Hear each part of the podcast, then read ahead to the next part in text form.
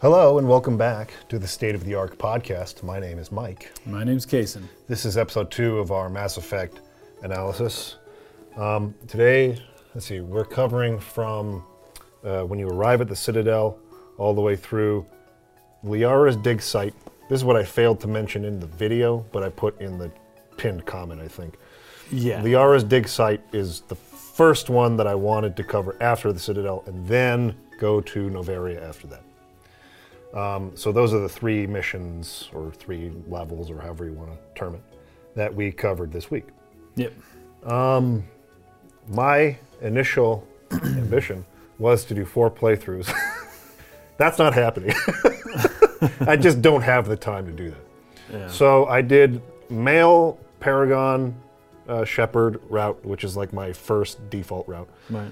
Then I did uh, female Shepard Paragon, and then I did half of the Renegade playthrough of that same Okay. section. But I've, I've had enough thoughts about Renegade along the way To just to make a determination. well, that was my initial thought. Was Yeah, yeah. I, I don't know if I can finish a, a Renegade playthrough of this game. Yeah. I, I, I, I had the feeling this is so poorly executed. I literally cannot continue. yes, yes, yes. I but there have been some good comments from last week's video Yeah. that I want to go over that have changed my perspective a little bit on what maybe the optimal way to approach a renegade route is. Okay. That makes a, a lot more sense to me. So we're going to jump into all of that today. Cool.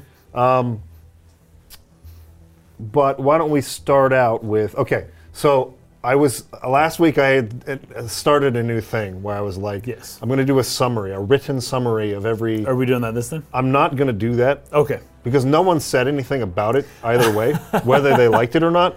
And I personally didn't like it. I personally didn't either because then after the summary, I had to then go back through. Yeah. And and uh, problem on my part, I didn't bring my laptop last time, but um, it was harder for me to go back through and then insert my Yeah. thoughts and notes after the summary had already been concluded. Yeah. Basically, we'd go back and read, summarize the game again, Right. anyways. Yeah. So Yeah. I didn't like the flow of it anyway. I didn't like the flow, The way that it kind of like transitioned into that and it felt very I don't know, not inauthentic necessarily, but just re- rehearsed or like not very natural.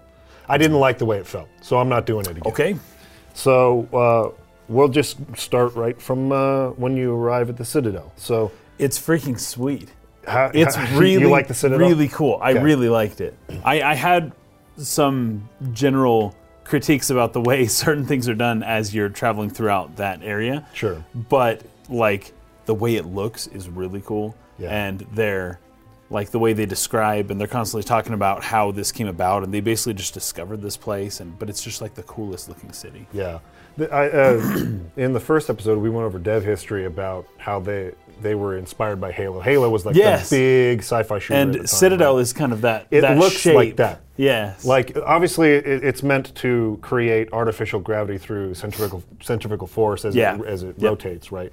That's what it's doing. But it, it has a similar effect where you look and you kind of see it curving up. you see like it that. going up. Yeah. Kind of like the Halo ring, which was one of the coolest things in that game. Yeah. Uh, one of the most, um, one of the things that sold the scope or, or the the scale of the game to me Yes. was at any point you're running around in Halo and you just look up and you see the ring going up into the sky like that. I just thought that was the dopest thing ever. Yeah. And this has kind of a similar look to it on the Citadel, right? You It look up and you see the ground kind of like curves upward and you see you know a bunch of like flying vehicles kind of like speeding yeah, yeah. through traffic and that sort of thing and it's like oh, this is really cool you know it's a really cool looking space station Yeah.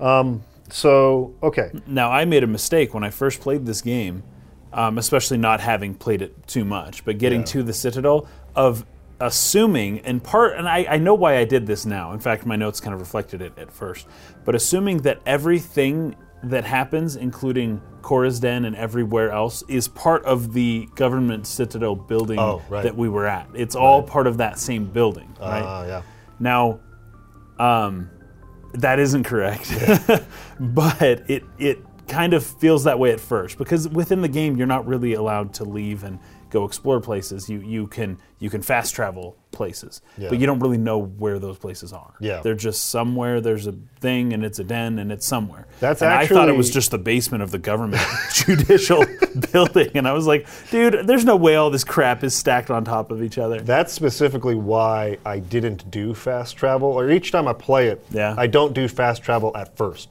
I make sure that I go to each location on foot so that I can make a mental map of this is here, this is here, Well, this okay, is here. but even even when you're going places on foot, and that that is also part of it. It it doesn't feel that far away, first Sure. of all, but you're also running through other rooms and just Yeah. just random rooms it's all to get to the next one room. giant space station. It's all yes, connected. yes, but it's freaking massive, and it it it um everything is a little too close together. I guess it, it's very strange when you're you're going up to see like the judge, the the council, Yeah. and then you come down, and within ten minutes you can make your way to a place where you're having shootouts with people. Yeah. like just on the fly, random. Right.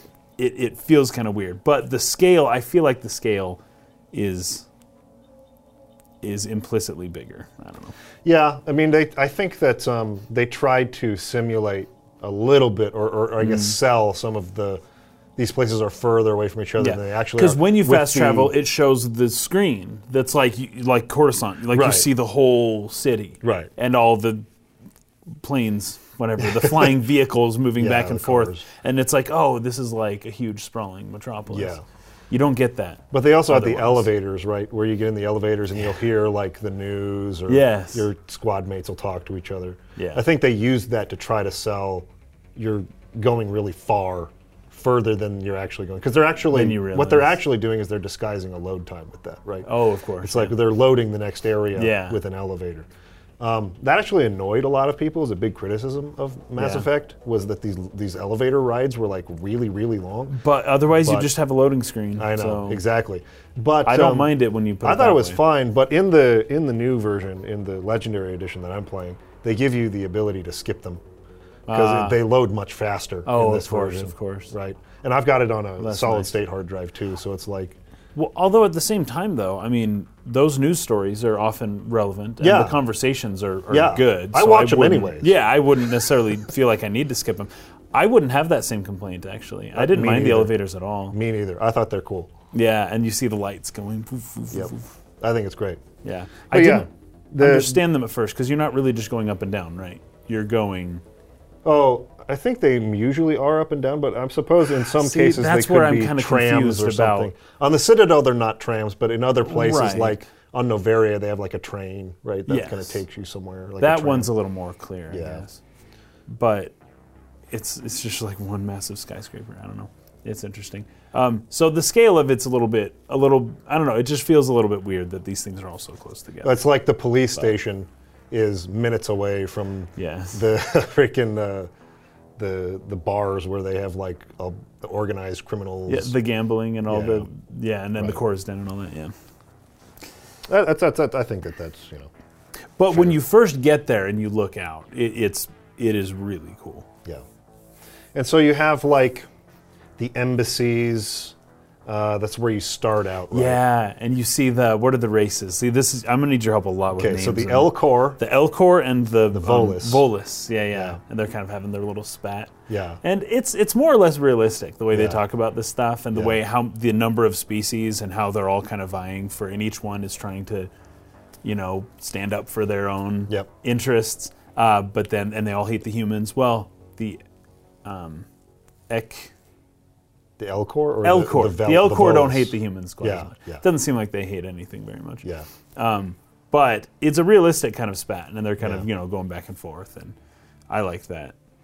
So before we jump into that, you start out in the office of the human ambassador Udina, who is, you know, complaining to some like holograms of the Citadel Council because he's set up a hearing, right? Yeah. That's like why we're here is we're going to make a full report of the Eden Prime mission and Saren's involvement Mm-hmm. Right. with the Geth and all of that, making why it was a make, you know, disaster. and and Yeah. anyway, so he's going to be uh, there as well, um, defending himself. So like that's what this is all setting up. Yeah. Um, I wanted to get some of your feelings on Udina as a character. now this is the ambassador, right? Yes. Yeah. Hard-headed, headstrong, just single-minded, for sure, a- as the character. Um, I don't know that someone like him would be That's an ambassador. That's my. That's the thing I'm so conflicted. Is it, about. is, it's political, right? Yes. It would be a Yes. poli- you would this would be more of a politician, Politician, and yes. less of a straight no crap businessman. You know, Sure. like just a no nonsense. like on the one hand, there are really obnoxious politicians out there. Mm. I, I 100% I see them on uh, on TV Of course. doing their filibustering or whatever it is, or you know, just Yeah. like being obnoxious, and it's just like I hate this person. And every time they open their mouth, they annoy me. Sure. that exists in real life. So what I'm about to say is in light of understanding that that is Mm. true. There's something about Udina that just makes me feel like, and I understand you're supposed to not like him. Right. Like he's supposed to feel like that slimy, sleazy politician, Just self-interested, deals. Yeah. and like you know, he's supposed to feel like that on purpose. Okay. But there's also something about like the actor's performance in tandem with like the petulance of the character that doesn't just make him seem like that, but also just not good at his job. like every time he yeah. opens his mouth, it's like he's undoing or taking steps Yeah. back from helping humans progress in this in this society. Which which may all may sound like politicians in general, but the way the way he does it Yeah. is different. I almost feel like the the captain of the Normandy and and the ambassador should be switched. Keep that Like- in mind Okay. for later. Okay, okay. It- but it feels that way. It feels like the, our guy should be the ambassador, and that other guy would be the military general who's just like yeah. gung ho and you better do what you're told, kind of thing. like I, I would seem it would seem to me that there are some politicians who are the type that they're trying to create with Udina, who Yeah. are good at getting things done that they want done. But it feels like every time Udina like Yeah. does his like shaking the fist at the Citadel Council, Yeah. it's like he's undoing Yeah, progress. It's like they, exactly. they don't listen to anything he says. yeah, And Yes, that's true. There's even one time where Captain Anderson says something like he kind of defends Udina to some degree, and it just it feels it feels wrong. It feels like there is no defense of Udina. Yeah. He sucks at his job and he's annoying. if it was like he's annoying but he like helps humanity, Yeah. I'd be like, okay, I can buy into this that we'll just kind of go with it. But I don't think he's good either. so it's No. like incompetent plus annoying. What's so funny is that you are describing a typical politician. I know. That's why I but, said. but something about him doesn't feel that way. Like this Yeah. guy would not actually go very far. I don't think he would. in in a political situation. Yeah.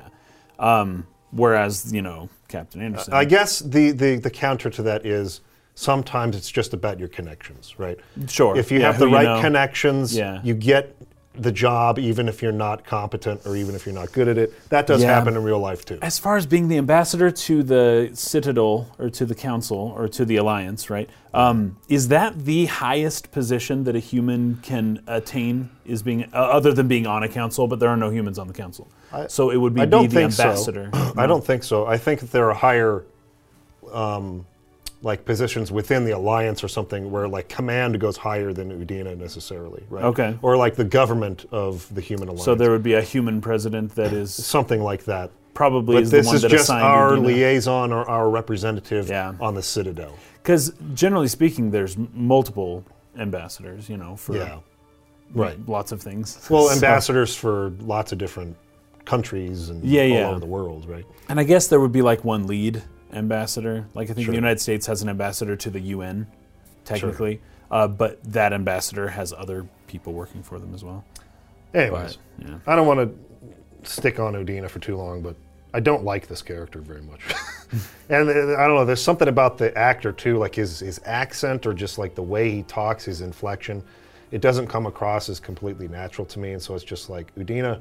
They made. They, I know. I get you're not supposed to like him, but Mm. I'm not liking him. I feel for the wrong reasons, not then- then because what was intended. they built a character that I don't like, but because Right. he's just kind of an annoying guy to listen to. Right? Sounds good. Anyways, um, he's uh, you know upset, but he's set up a, a hearing for Shepard and uh, to give his side of the story, what happened, and then of course Saren's going to be there. So he asks you to meet him uh, at the Citadel Tower.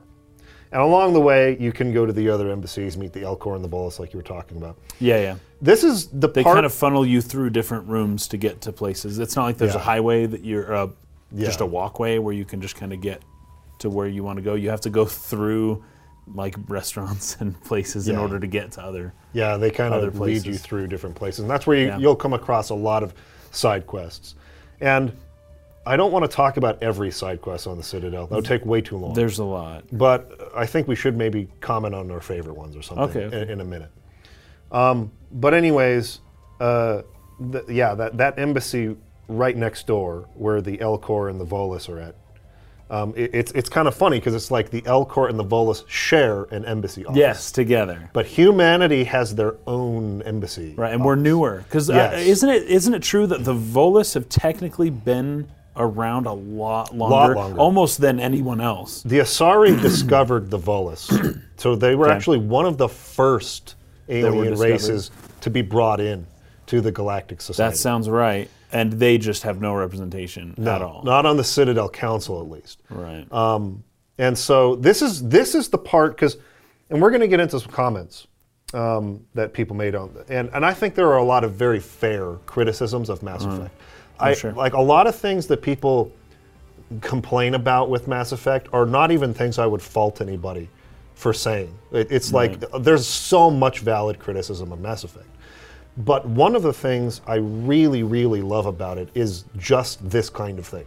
You go next door to the embassy and you talk to the Volus and the Elcor, and you just learn about like Yes. the way that the, the the world of Mass Effect is sort of like unveiled piece by mm-hmm. piece.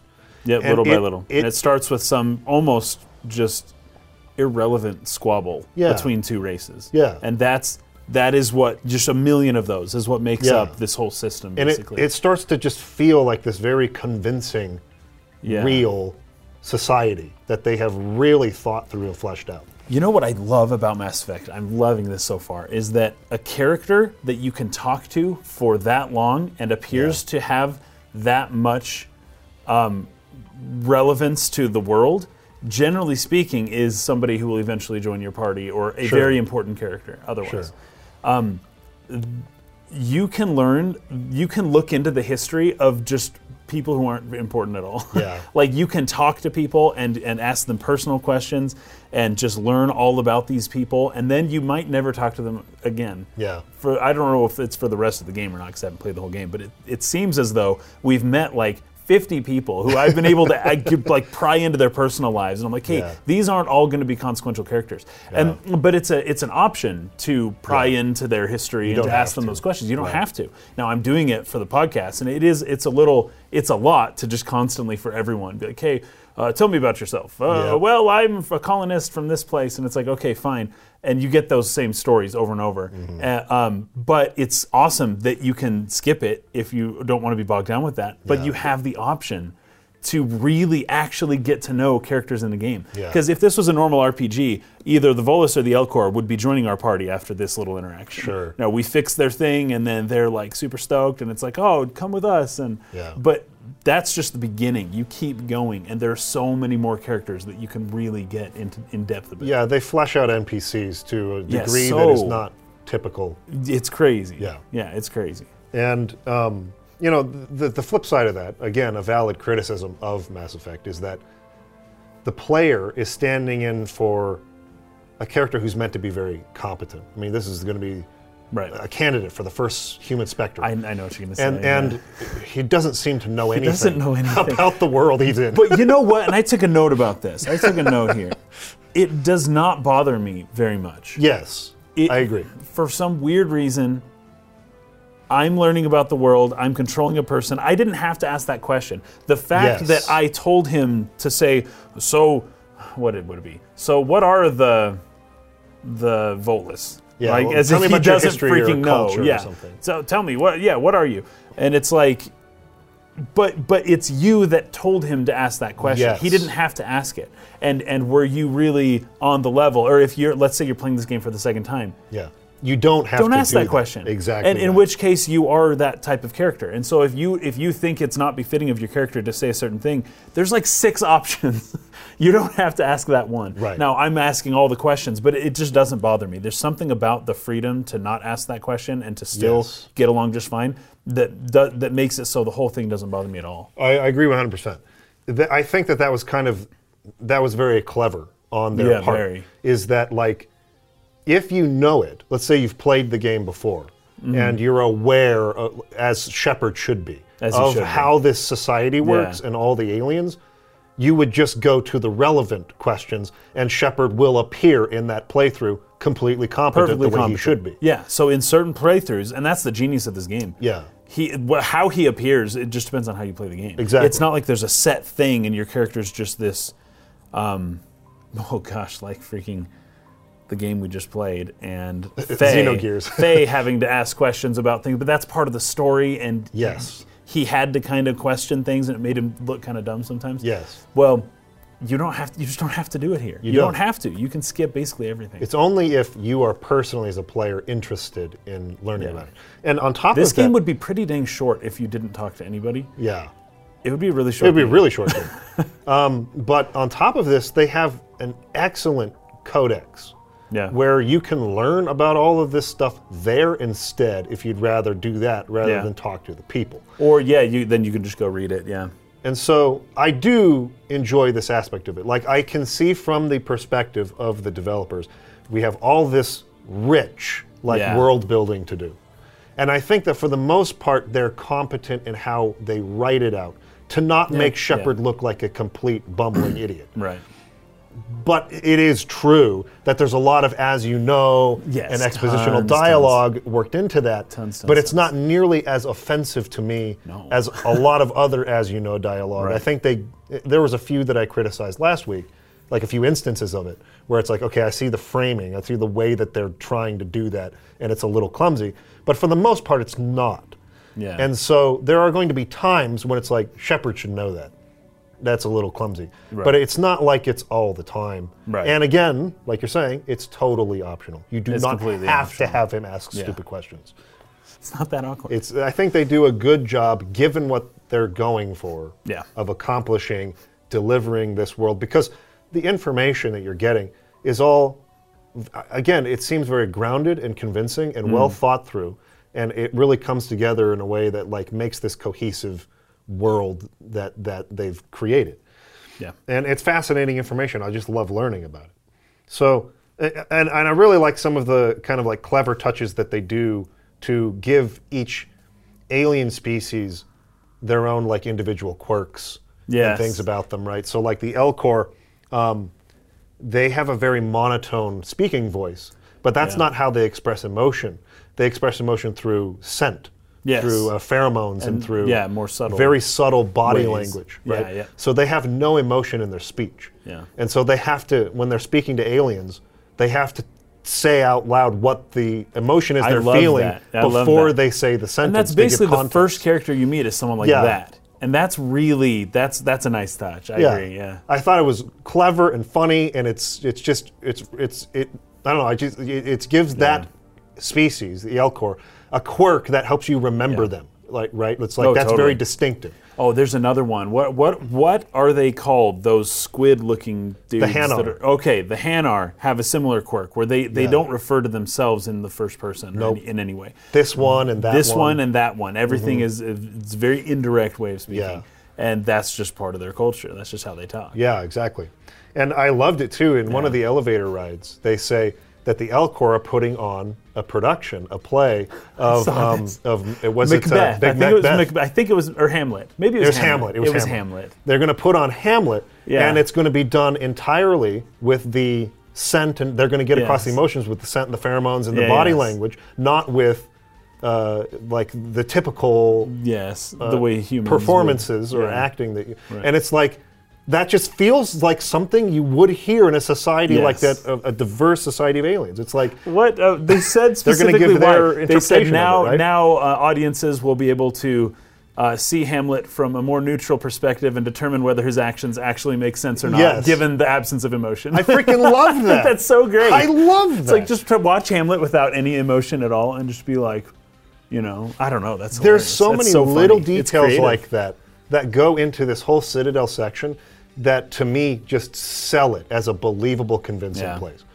And um, like I, I could not possibly list all of the things, but like that was one of the one of the ones, the Elcor specifically, and then Yeah. connecting that to this little elevator ad that just like really bring this place together, um, make it feel alive, make it feel like a real place. And as you're just walking by people, you you're just hearing occasionally you're hearing conversations. Yeah. You know, you're hearing people talk, and you can often you know get info from people without entering a full conversation with them. You know, Yeah, it's fantastic. it's very good. I it's love very good. So, anyways, you make your way from there to the Citadel Tower. Um, and there's one thing that happens. Again, this is not forced. It's not like a cutscene that's triggered automatically.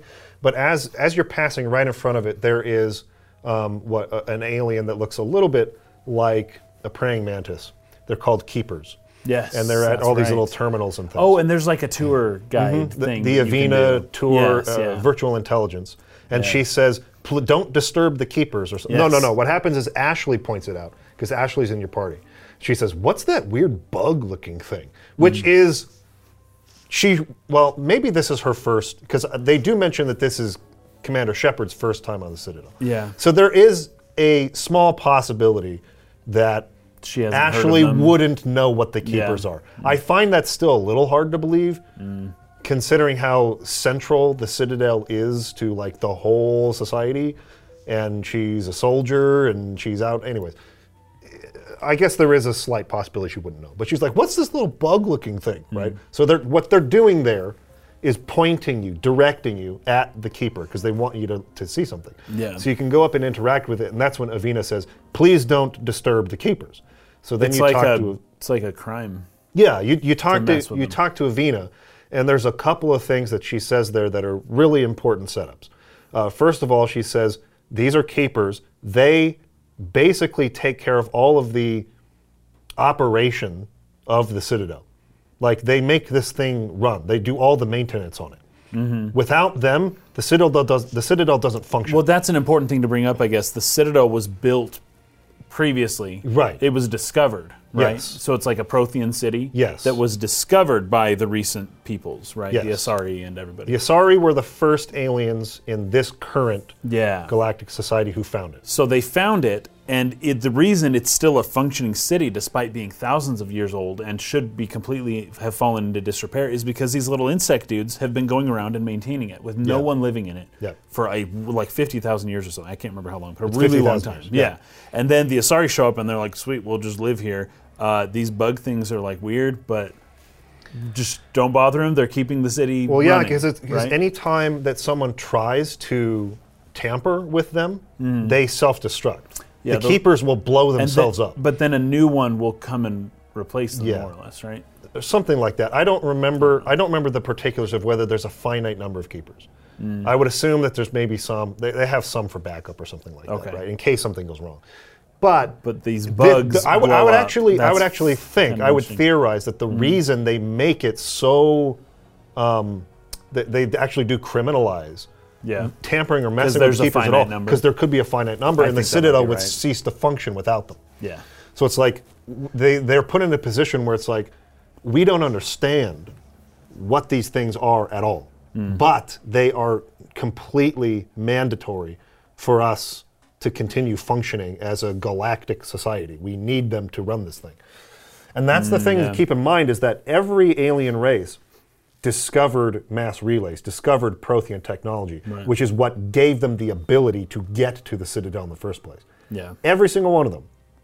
All, all of the alien species relied on Prothean technology And in order still, to get to where still they're at. rely on them. And um, that's why anything they find that's Prothean, they're just like freaking out. They're like, Yeah. we need to, we need it because these they can't do it on their own, right? Uh, it's kind of funny that this whole galactic civilization is relying on stuff that they don't know much about. They don't understand and it. they don't know how it works really. But they're using it, and there's tons of it, and they it's all over the place. Right. Uh, but yeah, they're borrowing from somebody else. And we do learn a little bit later that it also seems the Protheans may also have been borrowing from someone even Yep. further back from them. Yep, And I think from Liara, what's her name? We'll talk about her later. yeah. Yeah. But like this could potentially go back billions of years, Yeah, right? Where it's right. just like who knows how far uh, separated we are from the actual inventors of this technology, and everyone's just kind of borrowing it and and using it, essentially standing on the shoulders of the previous civilizations, but not understanding how any of it works. Right. It's all been planted there. Yeah, it's fascinating. So, yeah, a pretty great mystery set up there. But also, she talks about there's like a mass relay monument there, right? And she's talking Yes. about how Yeah. there's debates among uh, academics about whether this is some kind of like, um, uh, what's the word for it? Maybe like a conceited sort of like Prothean monument about, you know, like how great they were, their technology or something like that? Or is this a symbol of unity about the fact that we all rely on this technology to bring species together? Anyways, there's this whole thing about it, but there's this big giant monument, which is a giant mass relay Yeah. sitting there right in front of the Citadel Tower. And then also, she's talking about these keepers. Don't interfere with them. We need them, but we have no idea what they are. They don't interact with us. They don't Right. Mm-hmm. acknowledge our existence at all. They just run around with a singular. We don't even know if they're sentient. We don't know if they're robots or organics. We don't know anything about them. And it's been thousands of years, and they still don't know anything. Nothing. It's crazy. So, really interesting stuff. Yeah. Then you go up into the Citadel Tower and you meet Garrus for the first time, who is a CSEC, which stands CSEC. for um, Citadel Security. Right. It's like the police force of Yeah. the Citadel. He's a CSEC officer who was uh, part of the investigation into Saren. Mm-hmm. And he's having a conversation with his superior officer. He's like, hey, like we can't call it off. Like I'm so close. Like Yeah. I just need a little more time, or like there's some loose ends we haven't tied. And he's like, it's over. You're off the investigation. Yeah. You know, kind of a thing. He's like, oh, he's all frustrated, right? So that's kind of your first clue into this guy might be important. We might need to team up with him to look into Saren more, right? Yeah. But he kind of wishes you luck um, as you go in to talk to the council. You go in there. Udina's already started. He's shaking his fist as always at the Citadel He's so mad at them. and they don't listen to anything he says. Yeah. and his anger does not move them whatsoever. It kind of rubs on off on us too, as well. I guess it depends on your responses to some degree, but Right. we're also we're like, oh my gosh, even even the more Paragon-y type responses are like, you're not going to listen to me anyways. Like, what's the point in? Do you know what's to you, interesting is that there's uh, several instances, and in particular with the Citadel Council, both times, Mm. Yeah. where no matter which one you choose, he says exactly Oh, the same thing. really? I've wondered about that. He says actually. exactly the same thing. And it's like, you could read that as this way or this way, really. It's like Uh, even the same performance. It's like Yeah. it could be, it could come it could be seen as like a really aggressive or just Mm. a really like um, you know kind of sort of giving up on them. But it's literally the same response no matter what. Wow, that's interesting. Huh. I didn't realize that because I had never done a Renegade playthrough before. But, it's like there's a lot of instances in the game. I won't say a, a lot, but there's a lot. But it's it's a minor portion of the number of responses, right? So it's Mm-hmm. like I don't know, maybe 10% of the time I've seen that Paragon and Renegade have exactly the same answer. Wow. So, you know, that that's a thing. But Saren is there. He's not really there. He's like a hologram Yeah. but he's defending himself and i guess the to get to like the root of what this scene is he's essentially saying what evidence do you have and he's being very condescending about it and he's obviously like putting on display his um, resentment of the human race right and, oh and we didn't explain that um, you, you, you kind of touched on it but we hadn't really jumped into it too much yet I think it's something like 50 years since hum- humanity has been invited into this Yeah, galactic yeah. civilization. At the time Yeah. of the game. Yeah, so it's not very long. About 50 years ago was the first contact war between the Turians and the humans, and Mm. then, you know, they, they mediated that. The, the Citadel Council mediated that. In 50 years, humanity is very seriously being considered for a seat on the council Mm. and uh, a, a soldier being made into a member of the Spectres. Now, the Volus we talked to back in the embassy was super upset about that because the Volus have been here for yeah. thousands of years, and they don't have. They're not even close to being there. Right. So the idea is that, and, and I think, I'm trying to remember specifically where I saw this. I don't know if it was the Avina AI who said it, or if it was some of the character or something like that. But I remember that that somebody said something like, um, "It would be unfair." To the Volus, because when you when they're given a seat on the council, it comes with a huge set of Oh, responsibilities. that's right. You have to like said have a that? military presence. Yeah. Um, you have to give certain number of ships to like protect the citadel or to be sent out on you know citadel uh, Mm-hmm. Right. like sanctioned missions or whatever. You have to have like a certain uh, I don't know what you'd call it a, a certain presence. Uh, you have to give a lot to the citadel, Mm-hmm. and it's like we wouldn't. It would not be fair to ask a species who is not capable of giving those things, um, like the Volus, for Right. instance, who are not they're not fighters. They're not warriors by any stretch of the exactly. imagination. Yeah. They do not have a strong military presence. Therefore, they cannot be do what's required to have a seat on the council, right? But they're just upset because, like, we've been here for thousands of years. Why Mm. does this brand new upstart race get a chance before us? Mm. But there's like actual reasons behind it, right? And and humanity has expanded because they're competitive and aggressive and just like we'll go out there and explore Right. and more so than other species tend to be. And so that has elevated humanity's standing very quickly. And they've become a huge part of the economy oh yeah. of, of this society as well. So it's like if you upset humanity and they pull out, your economy will suffer greatly because of that. So there's all these reasons why the Citadel is a little bit, I mean, they're still trying to assert their authority and their dominance, Mm. but at the same time, they cannot just squash humanity's entirely. Right. Like, and, and they actually, in the book, Revelation, the novel, there's, a, there's an ambassador who goes to meet with the with the Citadel Council, and she comes to realize this in the middle of the meeting.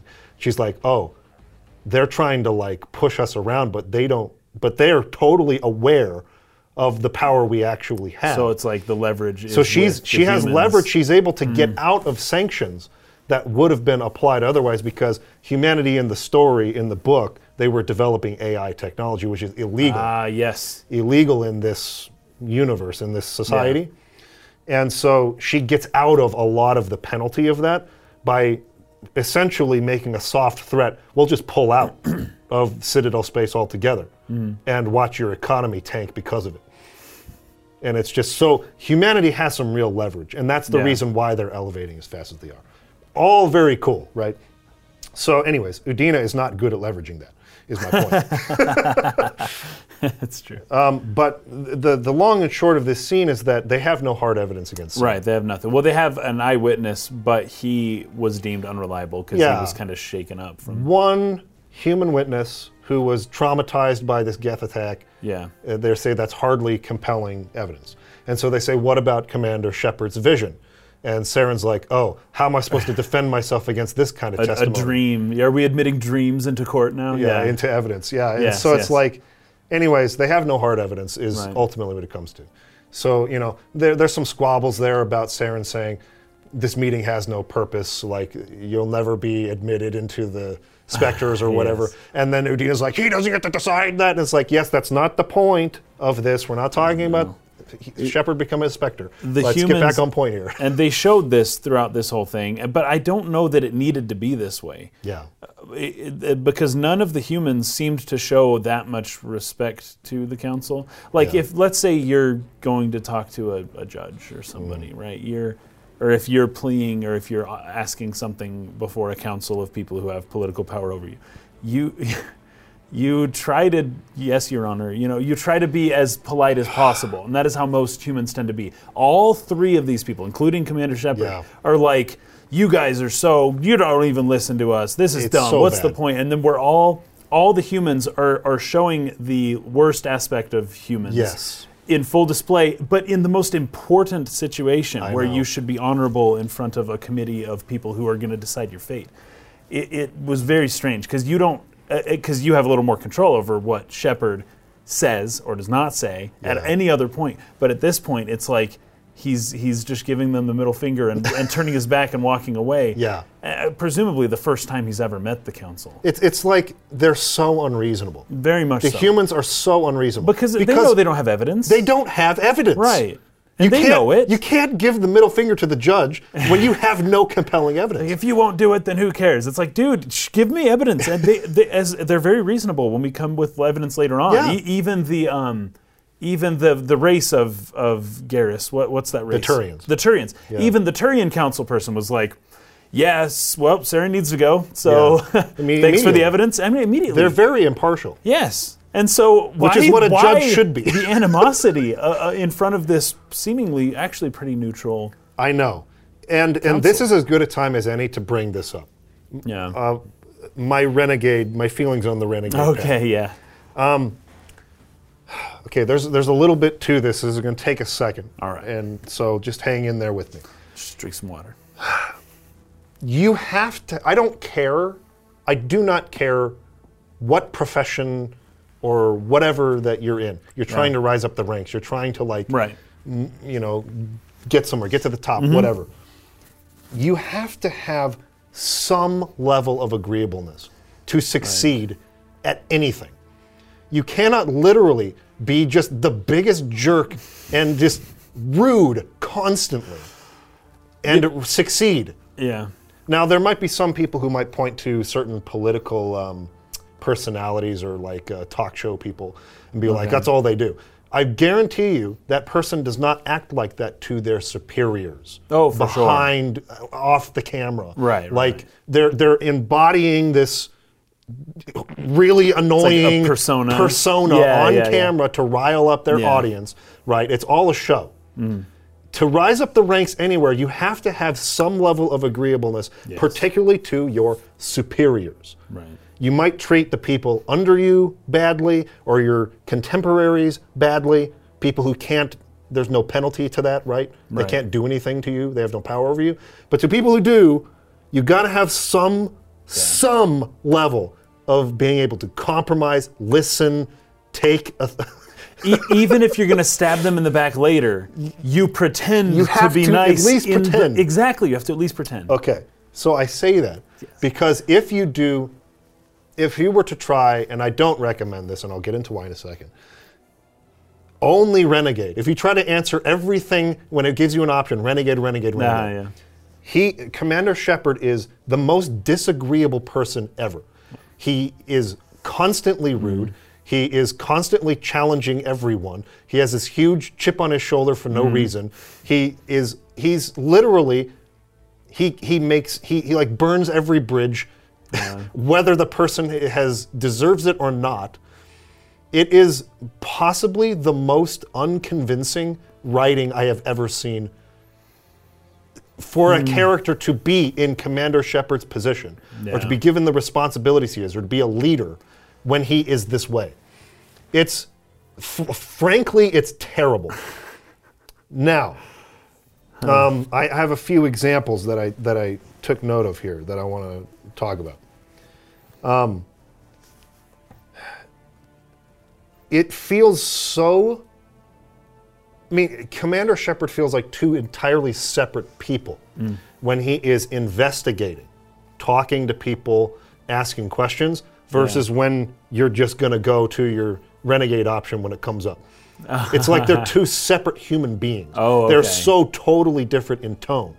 Um, it- it's he'll be like just comically rude in one minute, and then polite or helpful the next second because you're going over to this side of the wheel to ask a question, Right. right?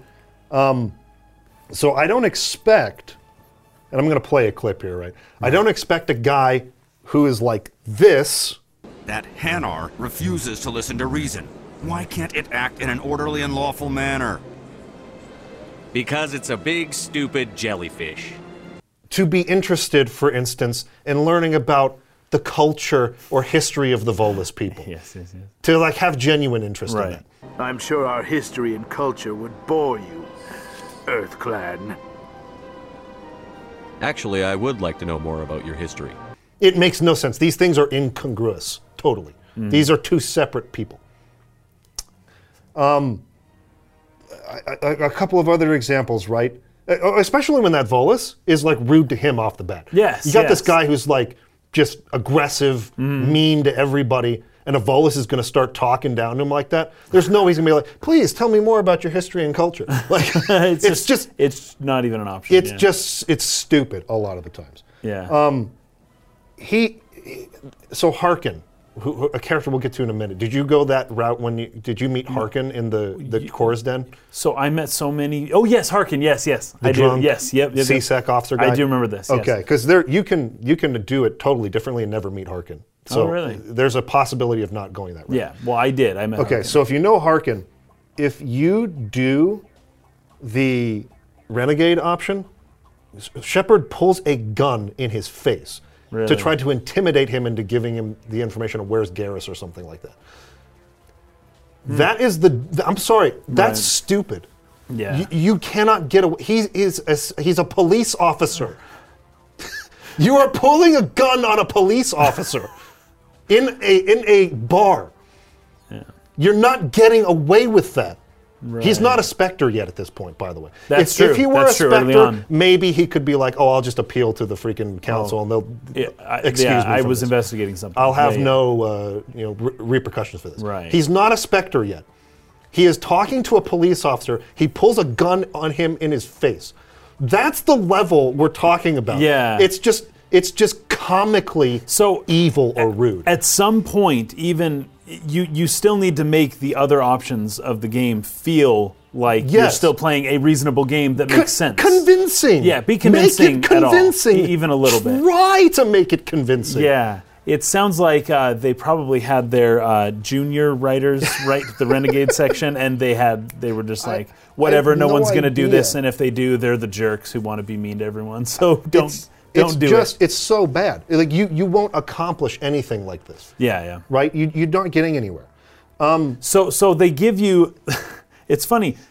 It's almost as if they were really trying to make this type of game where you legitimately have a choice between two different things and you could go down different paths. Yes. That they ought to have um, respected the player enough to have genuinely actually written out a convincing a character Yeah. that would actually fit in that world. Yes. Instead of just being like, eh, screw it, just whatever. The, these are for the the 14 year olds that just want to like just screw around in the world. Yes, that's Like, what it feels like. Just write something. Who cares? That's what it feels like much of the time. I think I get it. Like every time you have an opportunity to recruit a team member, Yeah. if you go renegade, Shepard will just berate them for how incompetent they are and how he doesn't need them. And they'll still find a way to come along anyway. Really? I've wondered that. I was like, what happens if, because I'm pretty sure some of these characters are important. What happens if I'm like, no, you can't come? They, will just come come, anyways? anyways. Okay. So there's not really a that. choice anyways. Mm-hmm. He's just a dickhole for no reason all the time. I, I do have a question about Mass Effect 2. Is Does it continue that level of. Or I haven't, have you d- played I haven't Renegade? done Renegade on You Mass haven't? Effect 2. Okay. But oh. from what I've read in the comments, the Renegade path is not consistently written across the three games. oh, so, it's the like- Paragon is. Yes, But the Renegade is but, not. but the Renegade feels like a different guy in ah, every okay. game. So that's something we'll explore more when we get into Mass Effect it's, 2. it's the new intern that was the writing intern. okay, so anyways, I think I've made my point about where I was at Sure. with Renegade. And I wrote as my note, I don't think I can finish a playthrough on Renegade. It's it's so stupid to me Yeah. that I just I can't stomach it anymore. Hmm. Then that comes with the caveat that there were a couple of examples where the Renegade option felt really good. Hmm. Where it's like, oh, I actually like that. Um, What is it? A broken clock is right twice a day? Sure. There's a couple of instances where it's like, actually, that would be effective. That would have worked. Okay. It was not nearly as often as it felt stupid to me, Mm-hmm. but there were examples. And then we got this comment, and I agree with this completely. And I agree with this going both ways. And, and I'll explain. It, it comes from uh, Regality, who's uh, one of the commenters on the, on the last episode says, So here's the thing. I completely understand and agree with your criticism of the renegade path, but I think the issue is that you may have learned way or leaned way too far into it. It's absolutely ridiculous how much of a character it is of an asshole character, but you can still be a renegade character and make renegade decisions without being renegade to crew members. And this was key because um, right at the beginning of this episode, we hadn't gotten to the Citadel yet. And I think Ashley, it's like right after you wake up in the medical wing or Yeah, the yeah. sick bay. You go outside and, and Ashley's waiting, waiting right there. It's Kaidan if you're the female character. And I went and hmm. started doing Renegade, and he was just awful to her. He was just awful to her. Mm-hmm. And it, it- I, I was immediately just going like, dude, why? Right? Like, there's no way that any of these people would follow somebody who treats them like, like this. Stockholm syndrome kind of Yeah. thing. Yeah. It makes it starts to feel like that because Right. there's no explanation for why they are endeared to Shepard Right. Mm. the way that they are, or the way they respect him. If he treats them this way, Yeah. it's just it's terrible. It's abusive. It's really bad.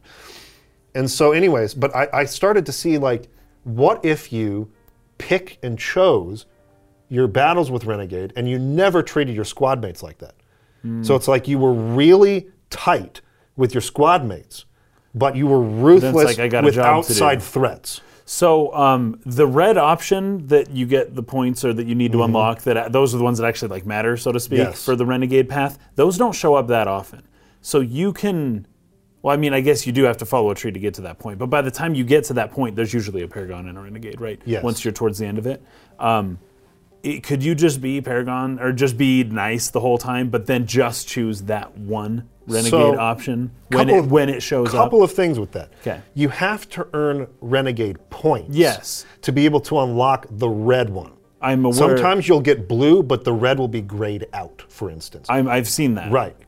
Because on top of the fact that there are the Paragon and Renegade points, there's also charm and intimidation Yes. as like a an attribute of the character which I level up. have. I I do a Okay. lot of that. I put a lot of things into Right. That. So, because I've played the game before and I'm aware me too. of certain Exactly. choices down the line that will Yeah. require I need to make sure I have enough charm and enough paragon to do it, or this one or the other way.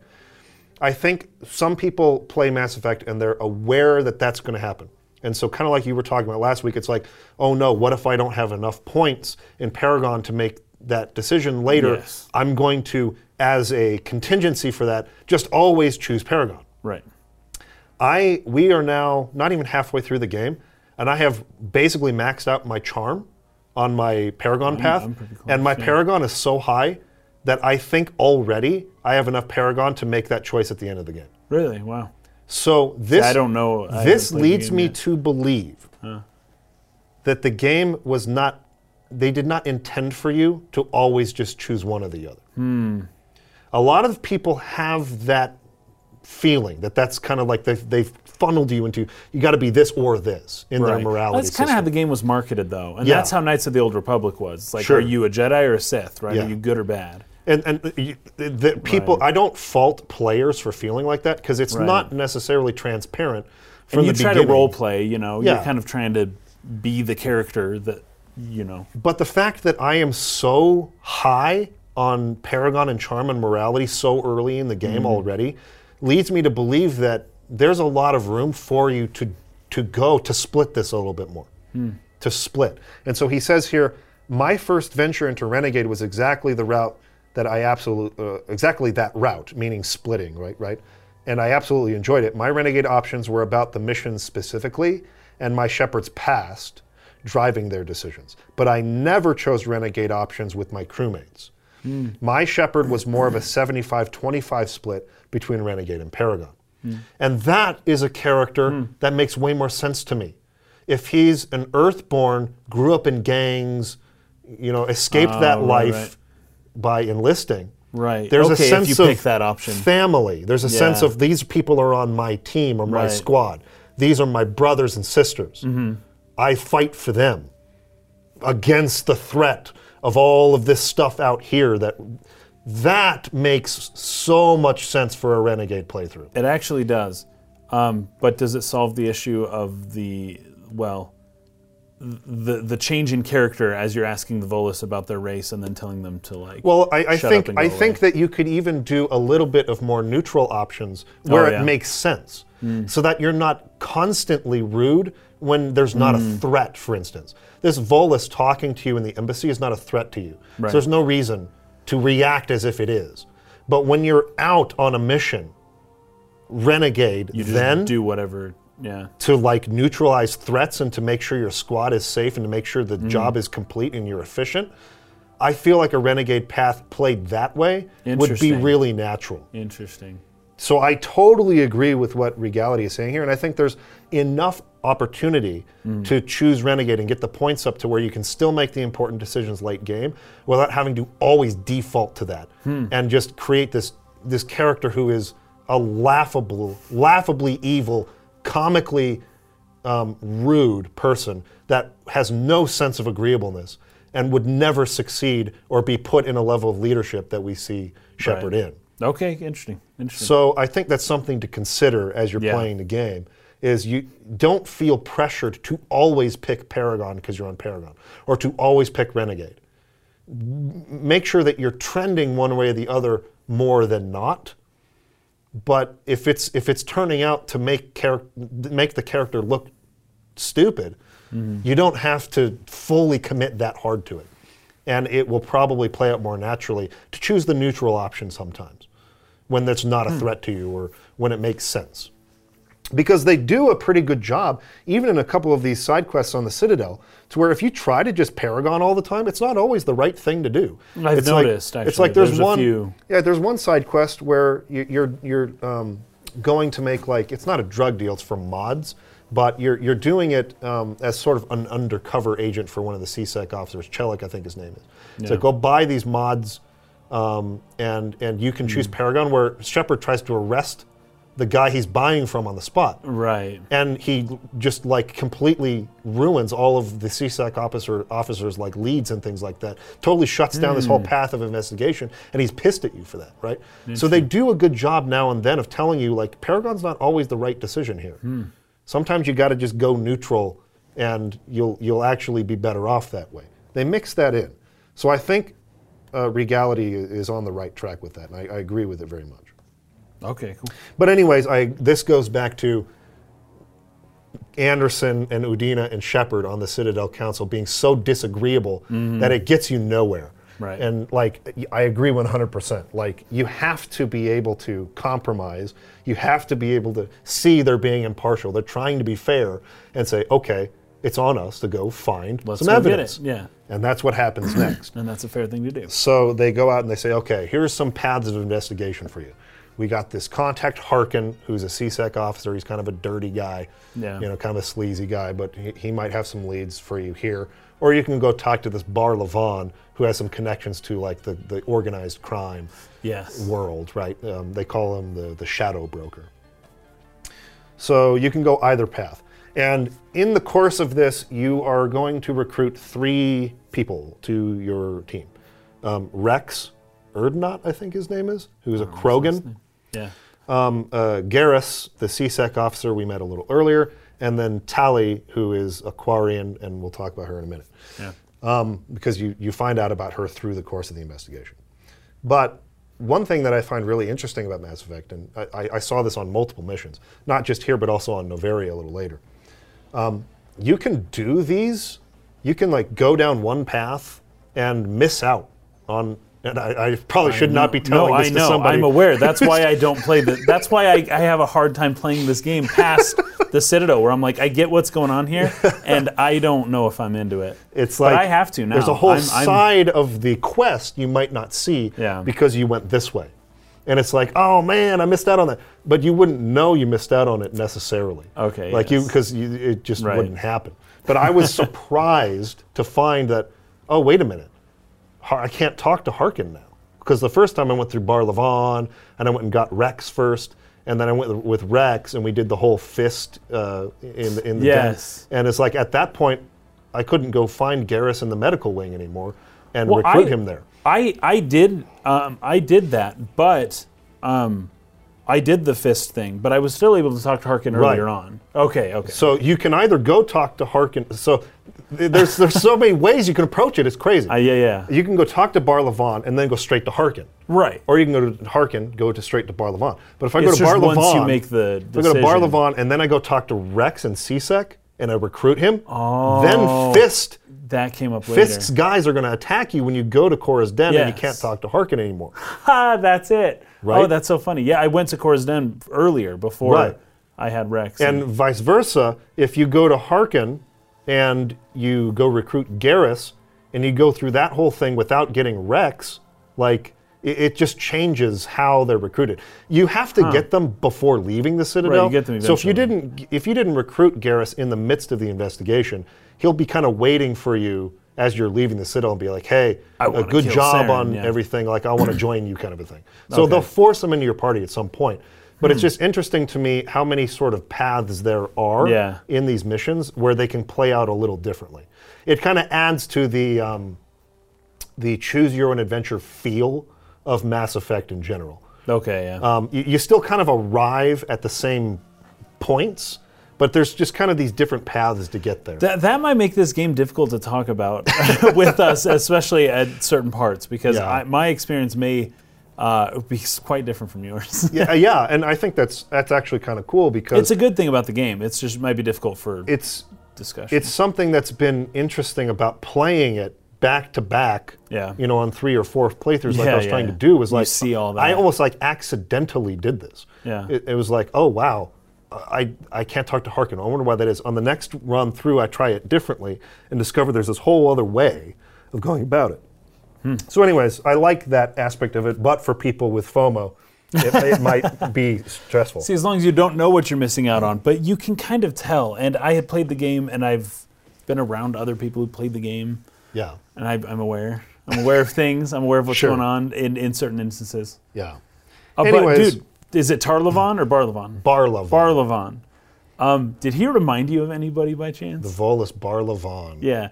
So the way he looks, if I had to describe the Volus, I'd say they look kind of like moles. More, it's like a mole Yeah, a mole shape. looking. Yeah. But um, in Xenogears, Hammer, when he merges with his gear, yeah.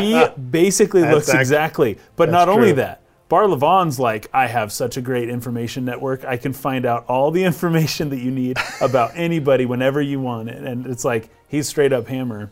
So I thought that was pretty fun. Yeah, uh, you're right. He, he looks like You're right. That's actually that's like him. actually that's actually true.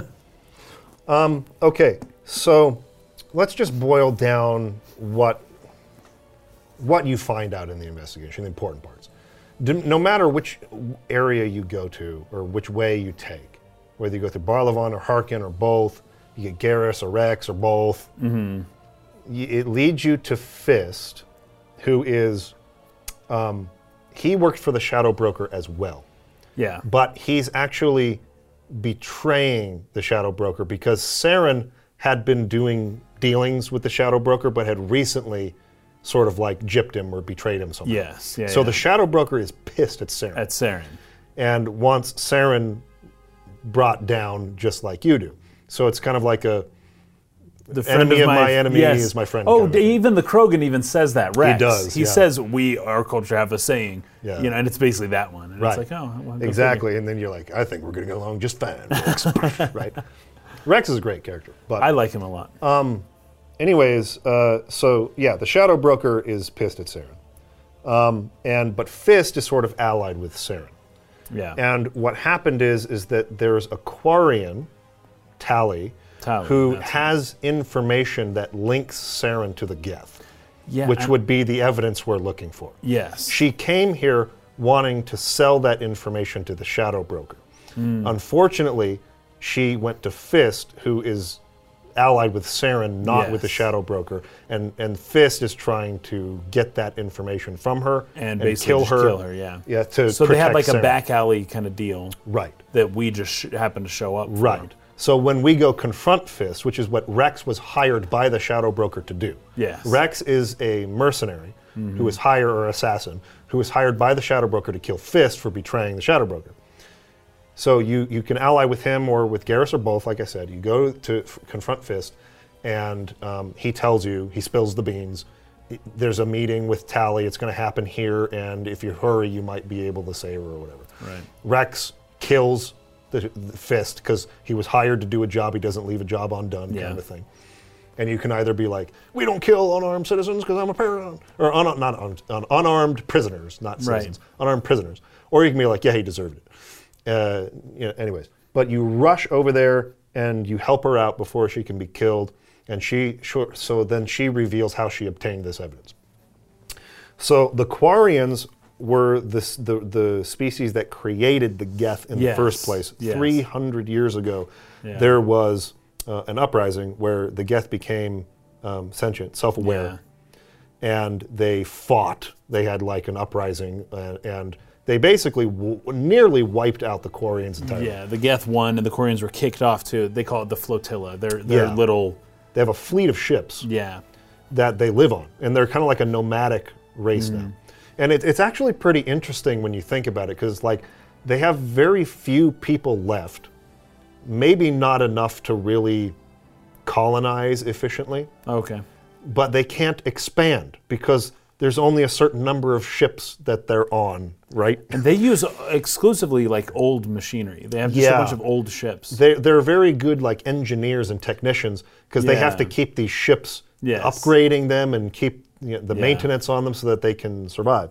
But in living in these clean and sterile environments for so long, Mm. they have you know had an absence of disease, and so now they can't like interact with other aliens or go to other worlds because their their immune systems are so compromised because Okay, of yeah. it. So that's why they're always in their spacesuits Yeah. all the time to protect them from that. So, anyways, Tali is a Quarian, and they have like a like a ritual, like a coming of age sort of like ritual or, Yeah. or ceremony in their um, their their culture, where they go on pilgrimages Yeah, to return with something of value to the flotilla that could help. Yeah, that help like people. allows them to a, a passage into adulthood, kind of a thing. It's a common um, common thing in human history, I guess. Yeah, yeah, to do something like that. So in her pilgrimage, as she's going out, she wants to do something really, really spectacular. not course. just not just something typical. Yeah, it, yeah, it reminded me of like um, uh, like in Boy Scouts, right? Like uh, for like the Eagle Scout, you have to do like a really big service project. Yeah, but it can't be just. Uh, it's not the same one every time. Yeah, there, right? there, there are certain ones that you will see Yes, that they get away with, like or like benches at a park or something. Yeah, or like painting fire hydrants for the for the fire uh, Sure, department or something like that. Um, you know, little service projects like that that are easy to do, but like you can pass. They'll like let you get away with that, even though it's a common thing to do. Yeah. She doesn't want to do that. She wants to do something like go way up, you know, above and beyond on this. Or, or like in science fairs, kids just build the freaking volcanoes and then the sodium and kind of- vinegar. exactly. Yeah. and it's like, oh, we've seen that a million times, soda. right? I want to do something Yeah. really great. So she actually gets wind of the Geth coming back from beyond the veil because the Geth disappeared way beyond Yes. Citadel space, way beyond the Attican And they never show They've up. never come back Yeah. or invaded. In Yeah. Mm. 300 years, they've just stayed out there and just left everyone alone.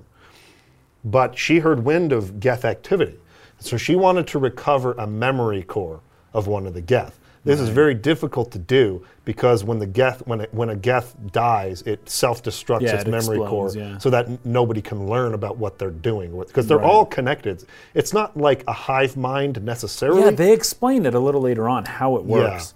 Yeah. It's not a hive mind, but th- as they are around each other, they um, can sort of offload their general responsibilities onto each Yes. other. They they work together so efficiently that it frees up their mind to become more sentient, to Right. start thinking other thoughts like, "Who am I? Where did I come from? Yes. Why am I here?" This is how they became self-aware. But when they're alone, they're overburdened with all of their mechanical what they have to do. But when they're Yeah. with other robots, they that the burden is lifted. It's an interesting way to explain it without the hive mind. idea. Yes. it was. I thought it was pretty cool. Actually, It- it's, it's pretty cool.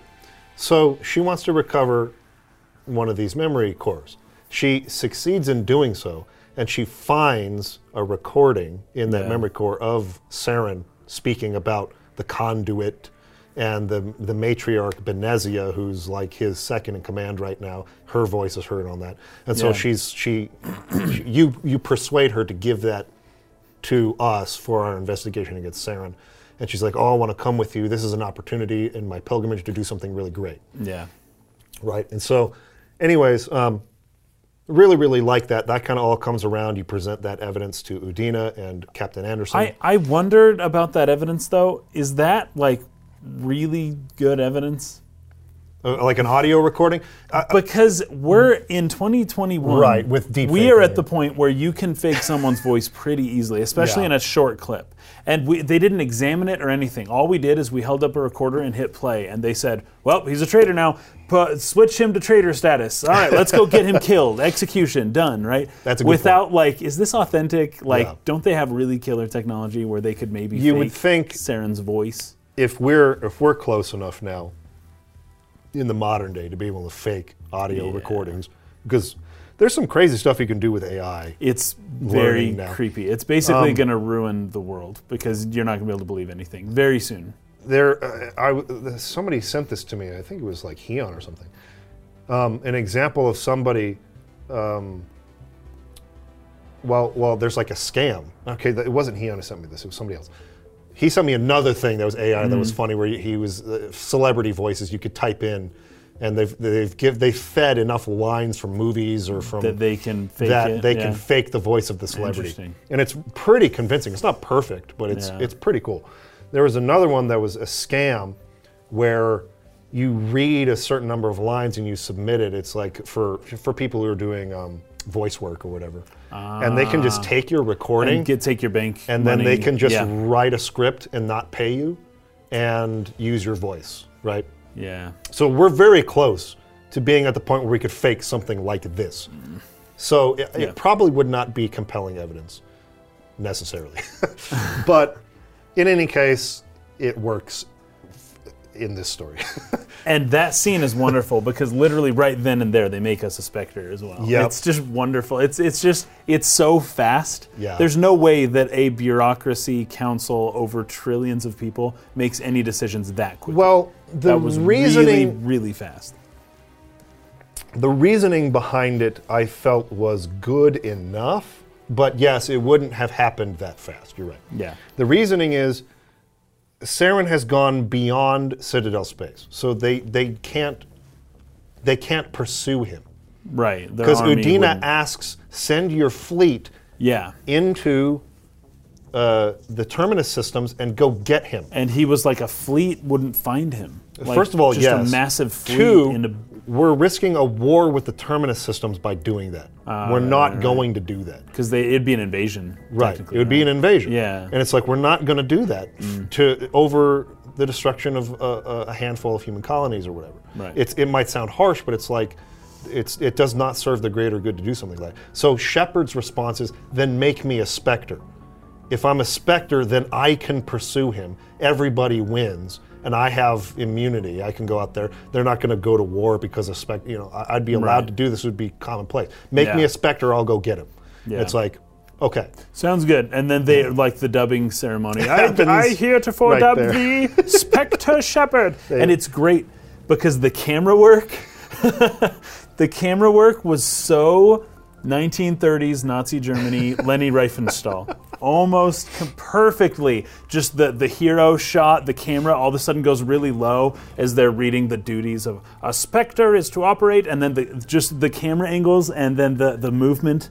And it, it is straight up like what Riefenstahl did for Hitler. Yeah. Which was like groundbreaking, and all politicians use it now. And it's, Yeah. it's you know, it's in movies it's everywhere now. It's very effective. effective. It's propaganda though. All the, they just switched to propaganda mode for a few minutes and just allowed this, you know, like 1950s or 1940s American propaganda was similar to that. Yeah. In the uh, help the war effort and things like that. It- it's had that feel, and then it kind of breaks out of it, and the camera's back at eye level, just looking at them as they're like, "Okay, so here's what you're going to do." But it was like this propaganda moment for for like one solid minute there. I thought it was I thought it was wonderful. This actually, brings up another thing I, I, I had a thought on that I wanted to bring up.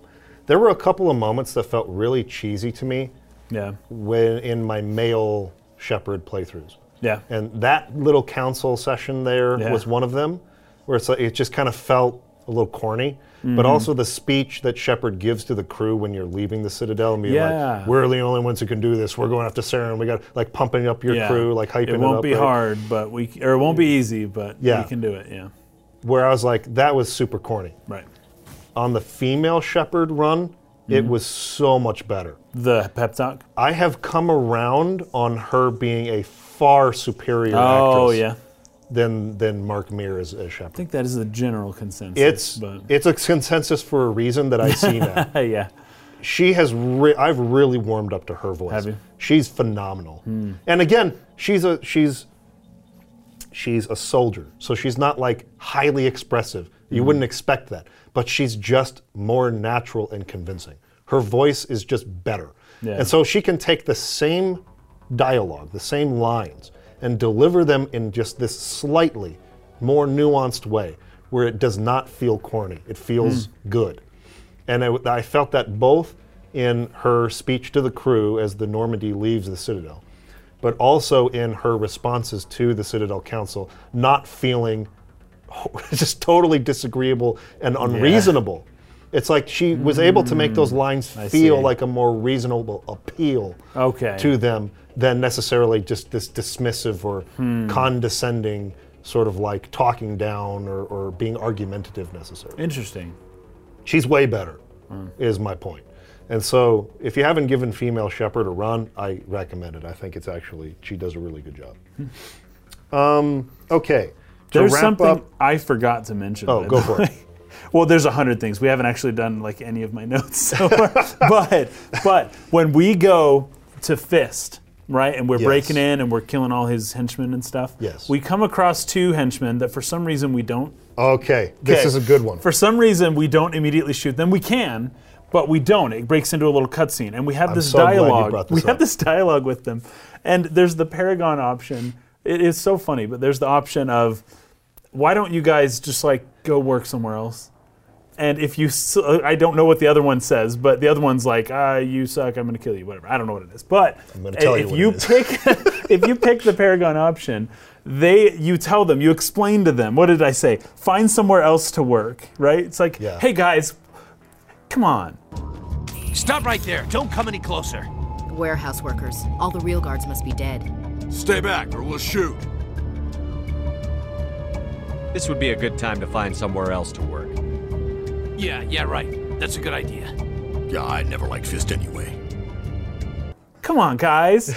Come on. It's like that episode of South Park Yes. with um with I mean, Timmy like, or come Jimmy. on. Timmy, Jimmy. Come yeah, on. come on. It's like come on. And then he says, "Can't you guys work somewhere else?" And the guys are like, Yeah, I didn't like Fist anyway." I didn't like him anyways. And it's like, oh my gosh, Yeah. that is horrendous. But that's that's Paragon dialogue. That so is I can't imagine. a perfect example Yeah. of where the renegade one is way better is actually better. Like, it makes no sense Mm-hmm. for the Paragon option there. And again, this is an instance where you're not speaking to your qua- squad mates, you're speaking to people who are a threat to you. This is a perfect time to be intimidating to them. Get out of here, or we're going to kill you. Yes, You're right. exactly. I'm We're out. not playing. It's I'm not out. a joke. We're not I'm being out. nice. We're not Yeah. being empathetic. Like that leave or I will is the perfect Yeah. example of where the renegade side makes more sense so, than the Paragon so the side. renegade option, you don't, you still don't kill them. No, you intimidate them, and they're like, okay, we're so out. those people don't die either way. no. The renegade option, I thought it was you were just going to kill him, You, but you could, you can, rather than going to the blue or red side, you can just go- Exit and then and you're going to say to fight, and you can just kill them. oh, okay. So, Or if you go renegade, you're just very stern, and you're like, Interesting. You're you're not. I think he says something like, "I just killed like 12 of your dudes out Yeah. there. What do you think you're going to do to me?" Kind of a right. thing. Stop right there. Don't come any closer. Warehouse workers. All the real guards must be dead. Stay back or we'll shoot. I just killed 50 bodyguards to get in here. What do you think I'll do to you? Uh, well, uh, uh screw Fist. He doesn't pay us enough for this. And they're like, "Okay, cool. We'll, we'll let you. Uh, whatever." It makes way more They sense. don't pay me enough Makes for this. way more sense. Kind of a yeah. thing. I didn't get involved for this. Instead of didn't- saying, I- right. instead of saying, come on. Yes. I'm glad you brought that Yeah. up because I was trying to think of the examples of where the Renegade was better, and I couldn't. I couldn't remember. That would be a good one. But that was it. It was like that's a perfect. And if you're going to play like the split that uh, Regality was talking about earlier, that's one of the mm-hmm. examples where it's like it's an outside threat. I don't treat my squad mates like that. Oh, of course. I treat my outside threats like that. Yeah. And it makes way more sense, right? Hmm. So, anyways, yes. What other notes? Because uh, we're gonna Oh. to wrap up the Citadel. So what other Citadel notes? do you I, just have too many because I spent so much time just going around and exploring. Like, Yeah. in part, some of my notes are just like, I wish I could explore more of this area. Yeah. It's so big, apparently, and there's millions, billions possibly of people that live there. Um, and I just wish I could see more of it. But the few sections they let me see is like pretty cool. But I did want to make notes on um, specifically. Oh, well, I can just go through a lot of this. Um, do you know if in the technical credits of the game, the Elcor voices is that is a person voicing them, or is that digital, just computer? I would think it's a person. Okay, I don't know. It sounds like a computer. that sounds about right. I can look into that though. I was supposed to. I just kind of forgot to. Um, so I get all of the as you know dialogue here, uh, with Shepard asking Pallin of C-Sec what a specter is, because he's like, "Tell me what a specter Tell me about is," the and Pallin's specters. like, uh, "Well." You know, because Pallin doesn't like him so much, right? Yeah. Uh, but it doesn't bother me at all, as I am still fascinated by the lore and the world of the game so far, right? I, I don't, I, I don't know how to completely get around permanently the idea of, as you know, such and such. But if it's important information, I don't mind so much how how it's given so much in that Yeah, regard, right? sure. So I- I'm just not minding it. That's more or less the thing. Whatever they're doing here, it's. I just don't mind that, as you know. I agree with you, and I just want to make the the footnote to that that I still get why other people don't like it though. Because there's some Sure. people who've in the comments been like, it makes no sense for this guy to not know anything. Yes. You're right. But at some point, It doesn't bother me doesn't need to be because I explained think to they you. they do it in a way where one, it's optional. We already talked about Yeah. that. But two, they they're good at working around it with the way it's written. A little bit. I, I think it's pretty well done. I think it's well done. Um, the, you know what's kind of cool too? This is just a technical thing with the game. Um, when you've wrapped up, when you have a long conversation with someone for like 10 minutes, they do a pretty good job of. Because I, I would think that I would have to go back through all the options and make sure I did all the trees and that I hit all the points, right? Yeah. But they do a pretty good job once you've done everything to where the character themselves will say something like, "Well, I'm done here. I've got work to do," and it's like, "Oh, sweet." Then you can you can still go back and ask again. But they they, they give you a little bit of a hint sometimes that you have done all of the questions. You don't need Right. to go back and double check, right? Right. Because it would take me quite a while to do that. So I appreciate that because a game like this definitely needs that to exist. Um, so the big one I guess I want to talk about here is the consort. yeah, Shaira. We were talking Shaira. about this a little bit yes, last night. we talked Yeah. about this last night, which is just wonderful.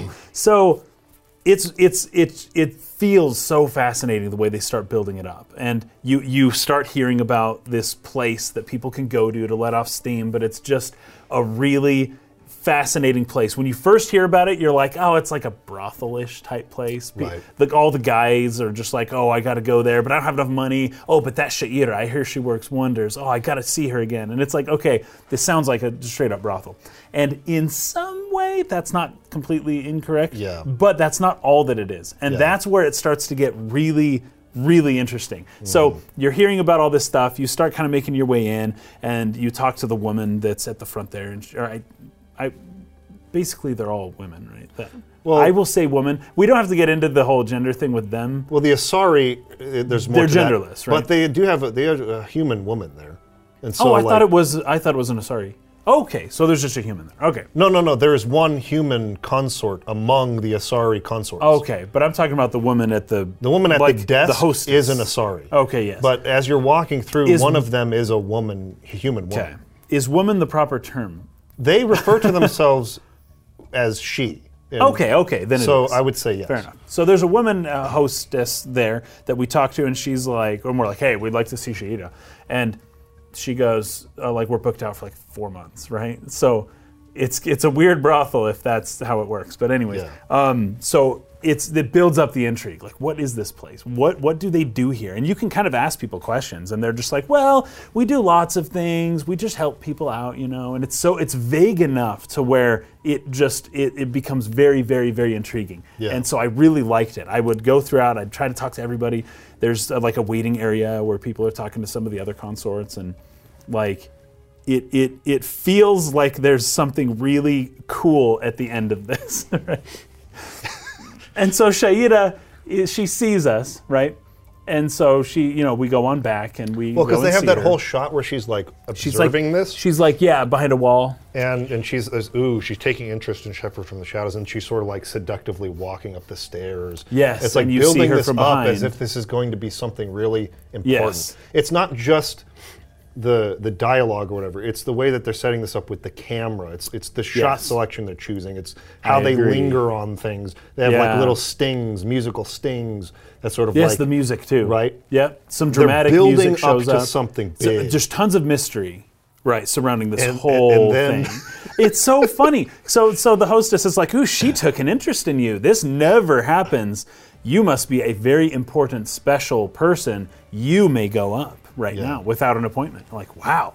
This is gonna. This is this is crazy. So Yeah. we're interested. She's interested. Let's let's see what happens here. Now, what I'm thinking in my mind is something along the lines of, like uh, in the Matrix, where you meet the Oracle, and how you have this unforgettable interaction with her, but it's not so straightforward as like, "Hey, Neo, you're the chosen one. Did you know that?" But instead, it's just this weird. It's a surreal kind of experience that just doesn't necessarily make sense. It's not so direct, but it's unforgettable, and it Yeah.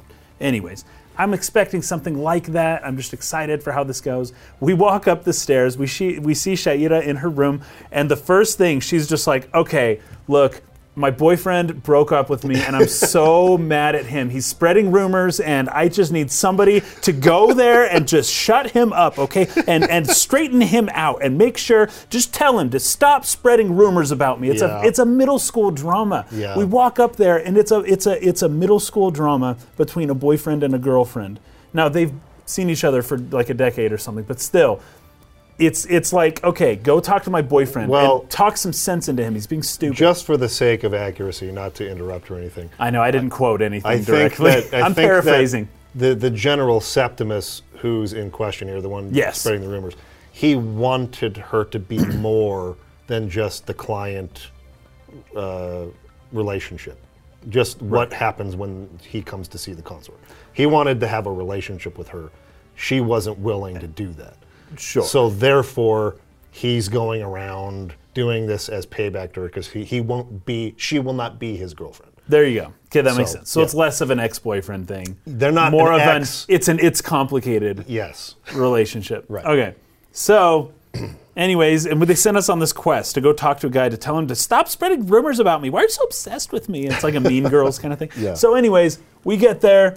And it's it's a thing. We don't have to go through the whole side quest, but we eventually are able to kind of clear things up, figure things out, get this guy to admit that he's spread rumors. Which, anyways, Yeah, and so there's a whole there's then another we come- Corps involved Yes. who thought his secrets had been revealed Who by believed the the rumors.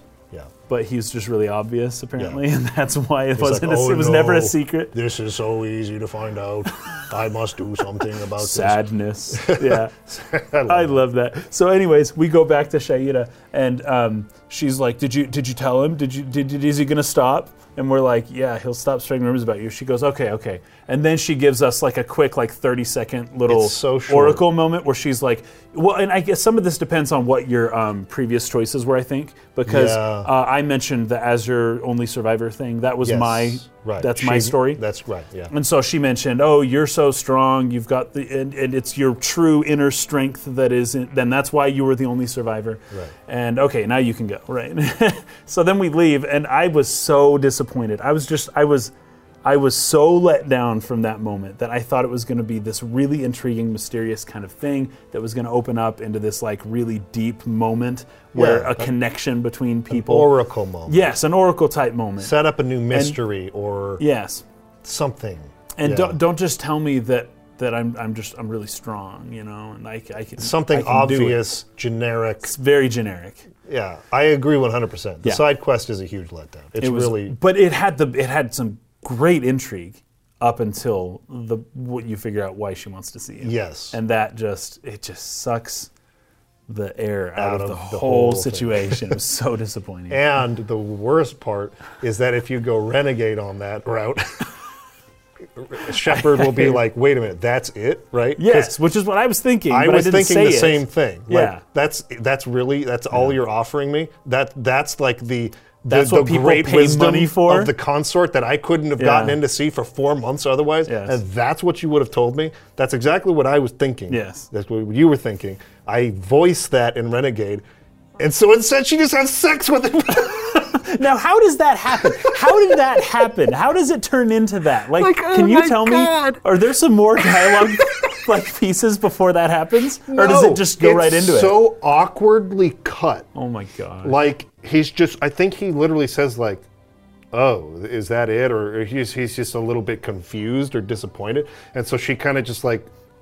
She seems like a little bit um, like unsure what to do, and then as far as I remember, Mm-hmm. I could pull it up because I have it on the archive channel. But as far as I remember, it just cuts to her and him like from like the neck up or something, naked, like Sure. obviously having sex. And it's just like, I'm just watching this going like, are you serious, dude? Like, And that would What? that would be the first intimate moment of the game. is- Yeah. it would be that one. yeah. and and it's a clear. There's no hint that that's what's going to happen, It, right? it is, it's really dumb. that is unbelievable. It's really dumb. Oh my gosh. Well. Yeah, it's not a great side quest. I agree. Anywho. All right, so we what was your favorite side quest on the Citadel? Oh, geez. I mean, um, that's a good question. I, I really enjoy the moral dilemmas and the ethical conundrums Yeah. of just this whole game is constantly presenting them to us. And that's part of the dichotomy, the good evil kind of thing. Yeah. And how it's like, well, you think it's so easy to be good all the time? Well, what do you do now when this person dies or that person dies? Now, who do you kill? It's like, well, Mm-hmm. I don't actually know, but they'll they'll highlight in blue. You should do this. But this is what I found interesting because it's not always so expressly obvious. So there is that one quest where there's a guy whose uh, wife died in the war, and her remains are to be shipped back to him, but there's a delay, and it turns out that the scientist people have gotten a hold of her body and determined that they want to do some experiments on that woman, and they don't want to return the body to the guy anymore. Oh, yep, that was a And so that was fascinating. Not so much like the funnest one, but it was interesting because it gets you thinking, right? So you go to talk to the scientist, and this is what I found so interesting. You go to talk to the scientist, and he's like, "Okay, she could save a thousand lives if you let us do Study some some research on Study it." the body. And then you talk to the guy, and he's like, "This is unfair, um, and I, I should have a say in the matter. This is I don't. This isn't right. yeah. Right? He should be the one to decide. You can agree both ways. Right. But but depending on who you talk to, a blue option shows up for both. And this is part of where I realize I learn that the FOMO is a thing that can happen. so you can talk to the scientist and you can do the Paragon option with him, which is I'll talk some sense into him and whatever. But then when you talk to the guy, there's a Paragon option for him that says, I'll go talk to the scientist and I'll talk sense into the scientist to see your point of view. They're both they were both Paragon options. I'm not confused about this, right? I don't remember this because I think in every single version of it that I did, uh, whether it was Renegade or Paragon, I just uh, convinced the guy to give the body back to the other. Yes. Now. I do remember vaguely that there, from past playthroughs, I do remember vaguely that there was a way to convince the other guy to let his wife be used to save people. Yes. But I didn't do that in any of these playthroughs, these three that I did. no, because unfortunately, I have heard from people some things that happen in the game, and so that's what I decided. I decided to do that one because I'm. This is one of the big ones that I've been aware of for a long time of something that happens later, and it's like okay, so I made I made the choice I made based on some knowledge that I had heard some, from Landon, basically. Oh, okay. 12 years ago, a long time ago, back when he played it, 10 years ago maybe. Um, and so I'm like, oh, okay, so I'll do this thing for some reason down the down the road, right? And I don't even completely know what it is, but I know I remember Landon saying, I actually- oh, you should do this one. You're saying this to me right now. Were you and I don't even remember what this affects. Really? I don't. I didn't I remember don't know this what having an effect on Okay. later. So- So, so if that's the case, then Supposedly it does. I'm missing out on it too, Yeah. because I don't even remember. But my point is the, the the option is I don't think the option to have him allow his wife to be tested is a renegade option. Sure. I think it's Paragon either way. You, it just depends on whether or yeah, not you're going to you can- Paragon you with the can- scientist or with the guy. you can intimidate or renegade your way to um, getting the guy to give the body back. Okay. So like when you're talking to the guy, and he's like, "No, we can study this body as a Geth attack. We need to know how to like." So save you." renegade You can him. renegade and be like, "Stop! This Yeah. is the kind of crap that I'm out here fighting against." Yes. against." And in the end, he's like, "Fine, fine. I don't want to create an incident." So, so that's fascinating Yeah. because my I, my general idea of this game is oh, there's a good and bad option, and it'll tell you which one's the good one, and then in the red is the bad option, Right. and you can always be good whenever you want. Right. But that's not actually what the game does. The, Right. the game actually presents you with a general conundrum that isn't so easily defined as this is the good, this is the bad, Right. and they're both good, and you have to pick which good option you're going to do, Mm-hmm. right? So that's that was the probably the most fascinating side quest that I did.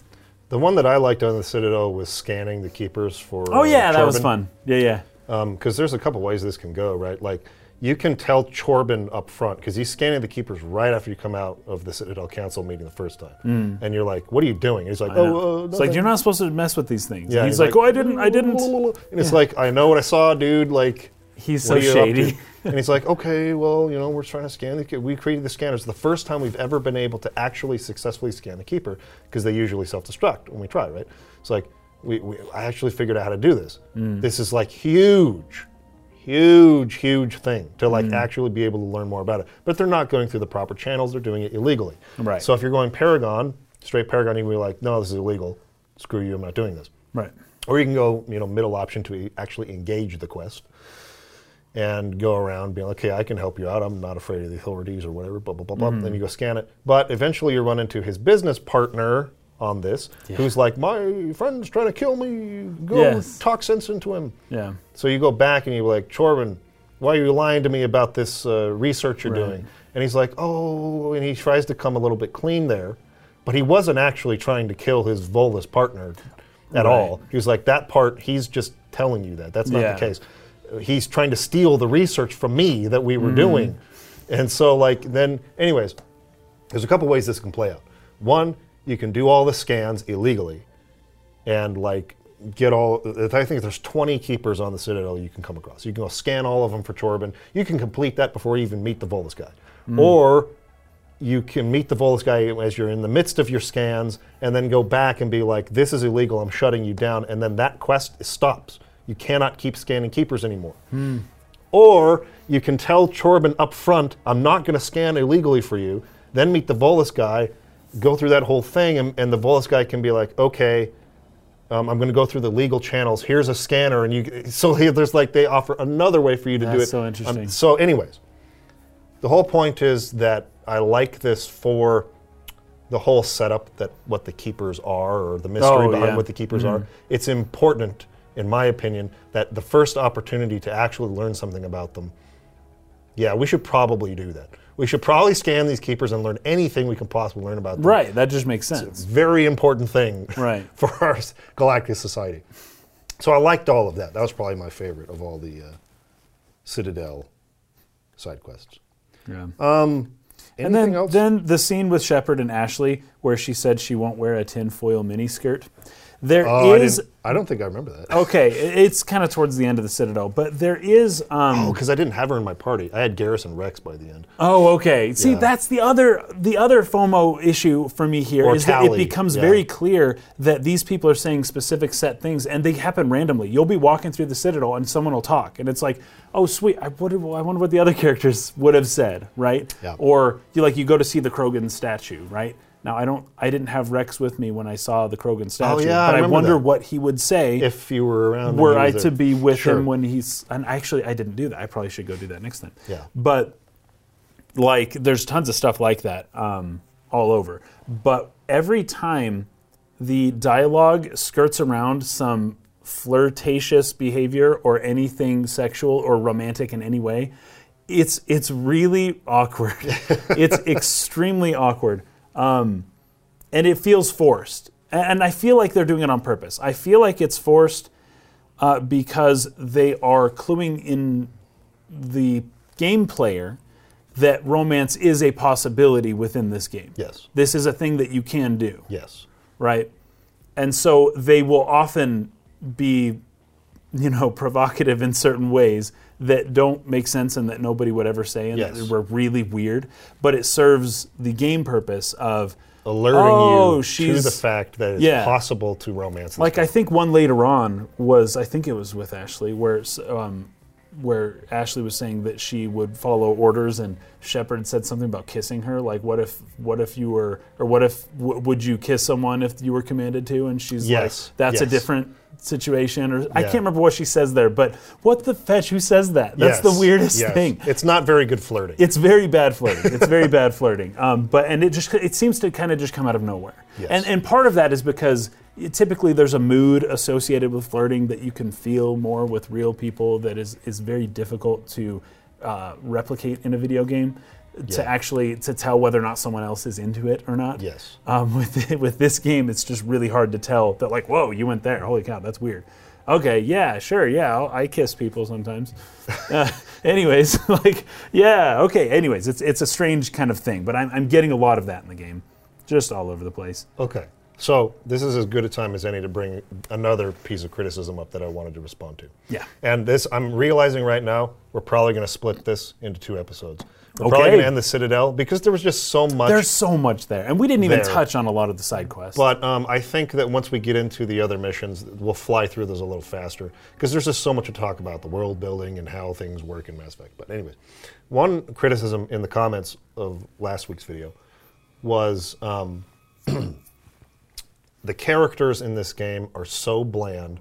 I don't understand like why people can get attached to these characters.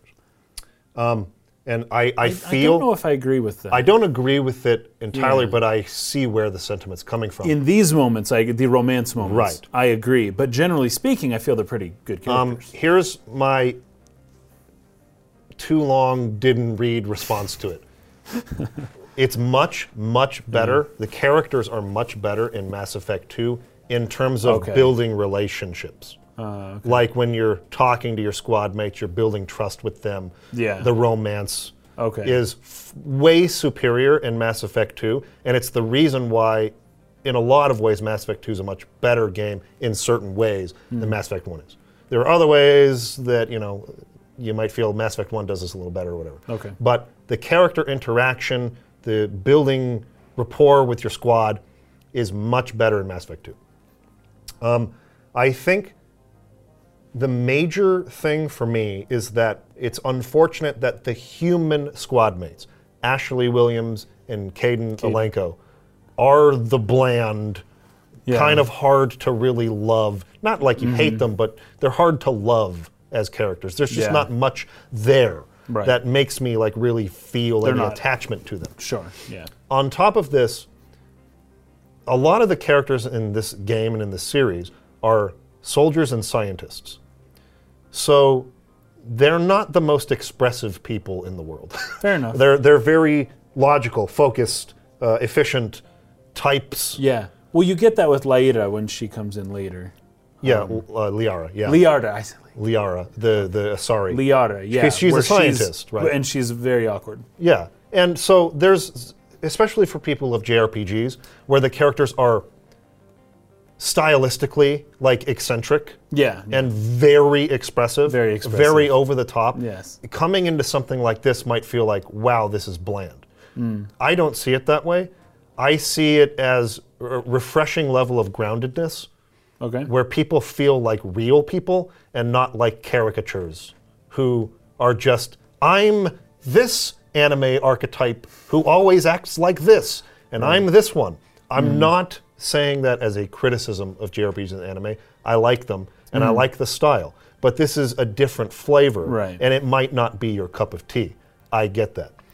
I do not understand how someone could see Wrex or Garrus or or um, or Tali as being boring characters. Okay, I yeah. think they're fascinating. I think they're very fascinating. Yeah. I, I like you. You can I'd talk agree. to Wrex about the genophage, for instance. Like his. uh, So yeah. I did.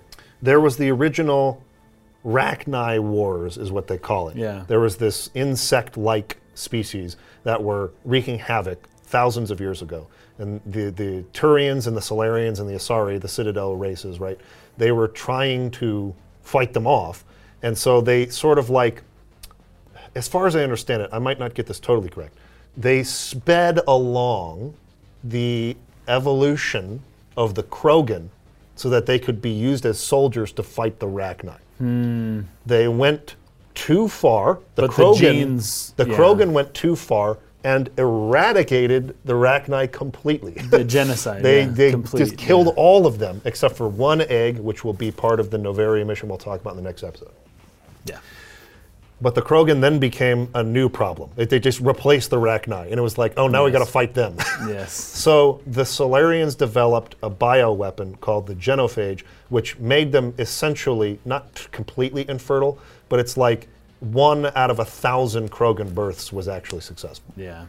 They, they basically just they have stillbirths, and they, they're so they're just dying as a species. Hmm. The Turians administered that bioweapon as they fought against the Krogan. So you can talk to Wrex and get his feelings about these things. And to me, he's a fascinating character. Oh, yeah. There's nothing boring about him.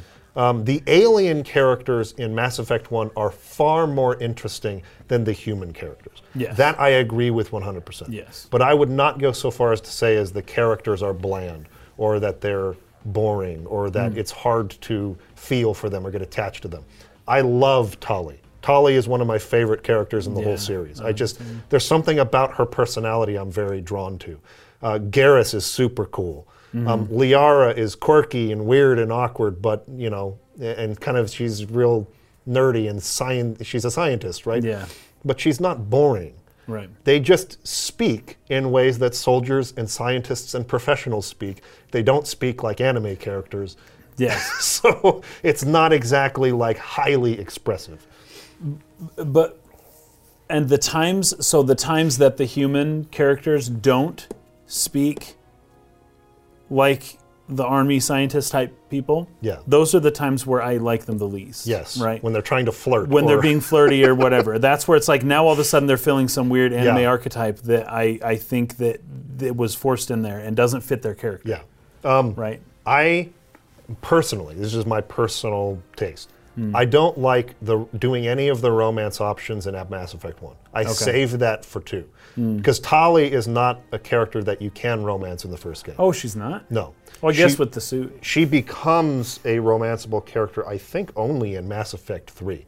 Oh, But in any case, um, yeah, there, there- there's no character that I am drawn enough to, because I think Right. for male Shepard, the options are Liara, Ashley, that might be it. just those two I'm trying to think if there's a third. I can't remember.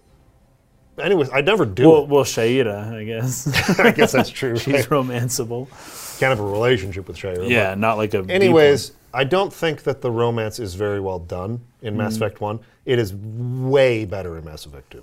And I, I w- I was similarly surprised.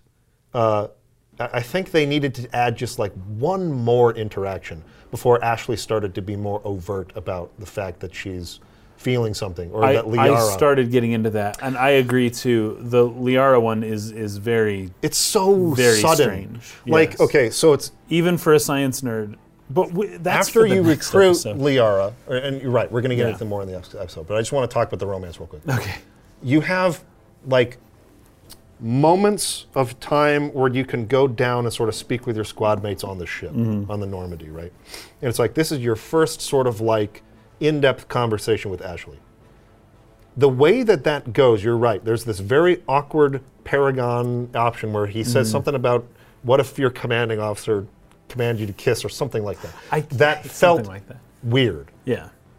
And it's like the next time, like the very next time you talk to Ashley, she's like listening to uh, some kind of radio or, or transmission from, From her sister, her younger like, sister, Oh, yes. Commander Shepard's pretty handsome. Blah Yeah. blah blah. blah. Oh, I hope you didn't hear that.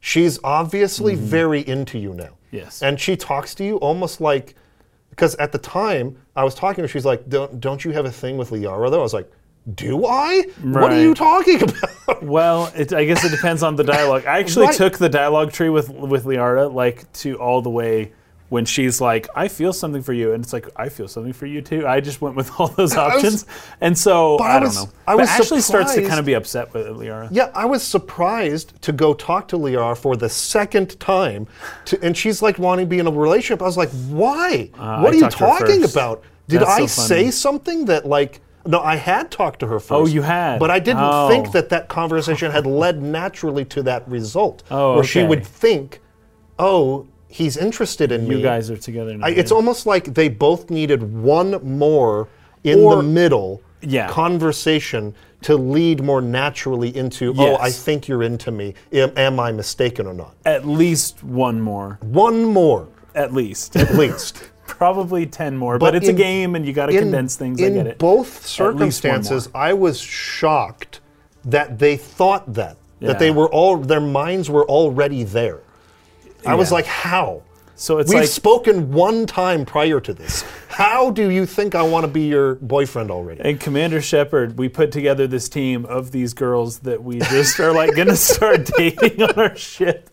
Like it's like what Well, kind of uh, what is this? Ashley brings up that there's some kind of conflict there. There's some kind of rule Yes. where you're not supposed to do but this. But it's not with um, but Liara. because she's not part of the alliance. but with Ashley, there is some rule. Right, But so- she doesn't care. She doesn't seem. Anyways, yeah. I Anyways, agree that the human characters and the romance is not great in Mass Effect One. But don't worry because if you plan to play through the series, better? Mass Effect Two does it so much better. Okay, good. So much better. Good, good, good. Okay. Anything else about the Citadel? Um, I think I'm done with this. Yeah. Okay, I think so too. Um, you you come out after wrapping up everything on the Citadel, and Commander or Captain Anderson stepping down. He's Mm-hmm. giving you command of the Normandy, Yes. and and you feel like It's kind of "Oh, abrupt, but- This is unfair. Captain Anderson should be the one in charge. But It's like Right. his history with Saren, and plus the fact that you're the Spectre, not him. yeah. So we need to be in charge of Yeah. where we go. So it's Yeah. like, you know- he'd gonna get in the way. It's like you know he's stepping down and allowing you to kind of like take the lead on this Right. and it's it's kind of a, a cool moment where you can talk to him a little bit and um, you know learn about his history with Saren the fact that he was actually considered for the Spectres Right, and we're kind of And upset blew that it. he didn't tell us before. Yeah. He's like, "What's there to tell?" Like, I, I I, messed it blew it. I, Yeah. I ruined it for all humans, for everybody, for 20 years. yeah and so it's like all right well you know this is on you now Keith David's performance is really good and and I really I really like the character Captain Anderson but you go on the ship Joker's like oh man they really screwed over Captain Anderson it's like yeah this feels wrong whatever but then you give a Mm-hmm. But, speech but, but we're glad it's you, yeah not some other Joker. you give a speech to the crew to let them know where you're going and get them on board and get them, you know, some confidence in where you're, Yeah, what you're yeah. doing. And then you set out, and this is the first time you can access the galaxy map, which for me was a huge hook in Mass Effect, and we'll talk about that in the next episode. So thank you everybody for watching.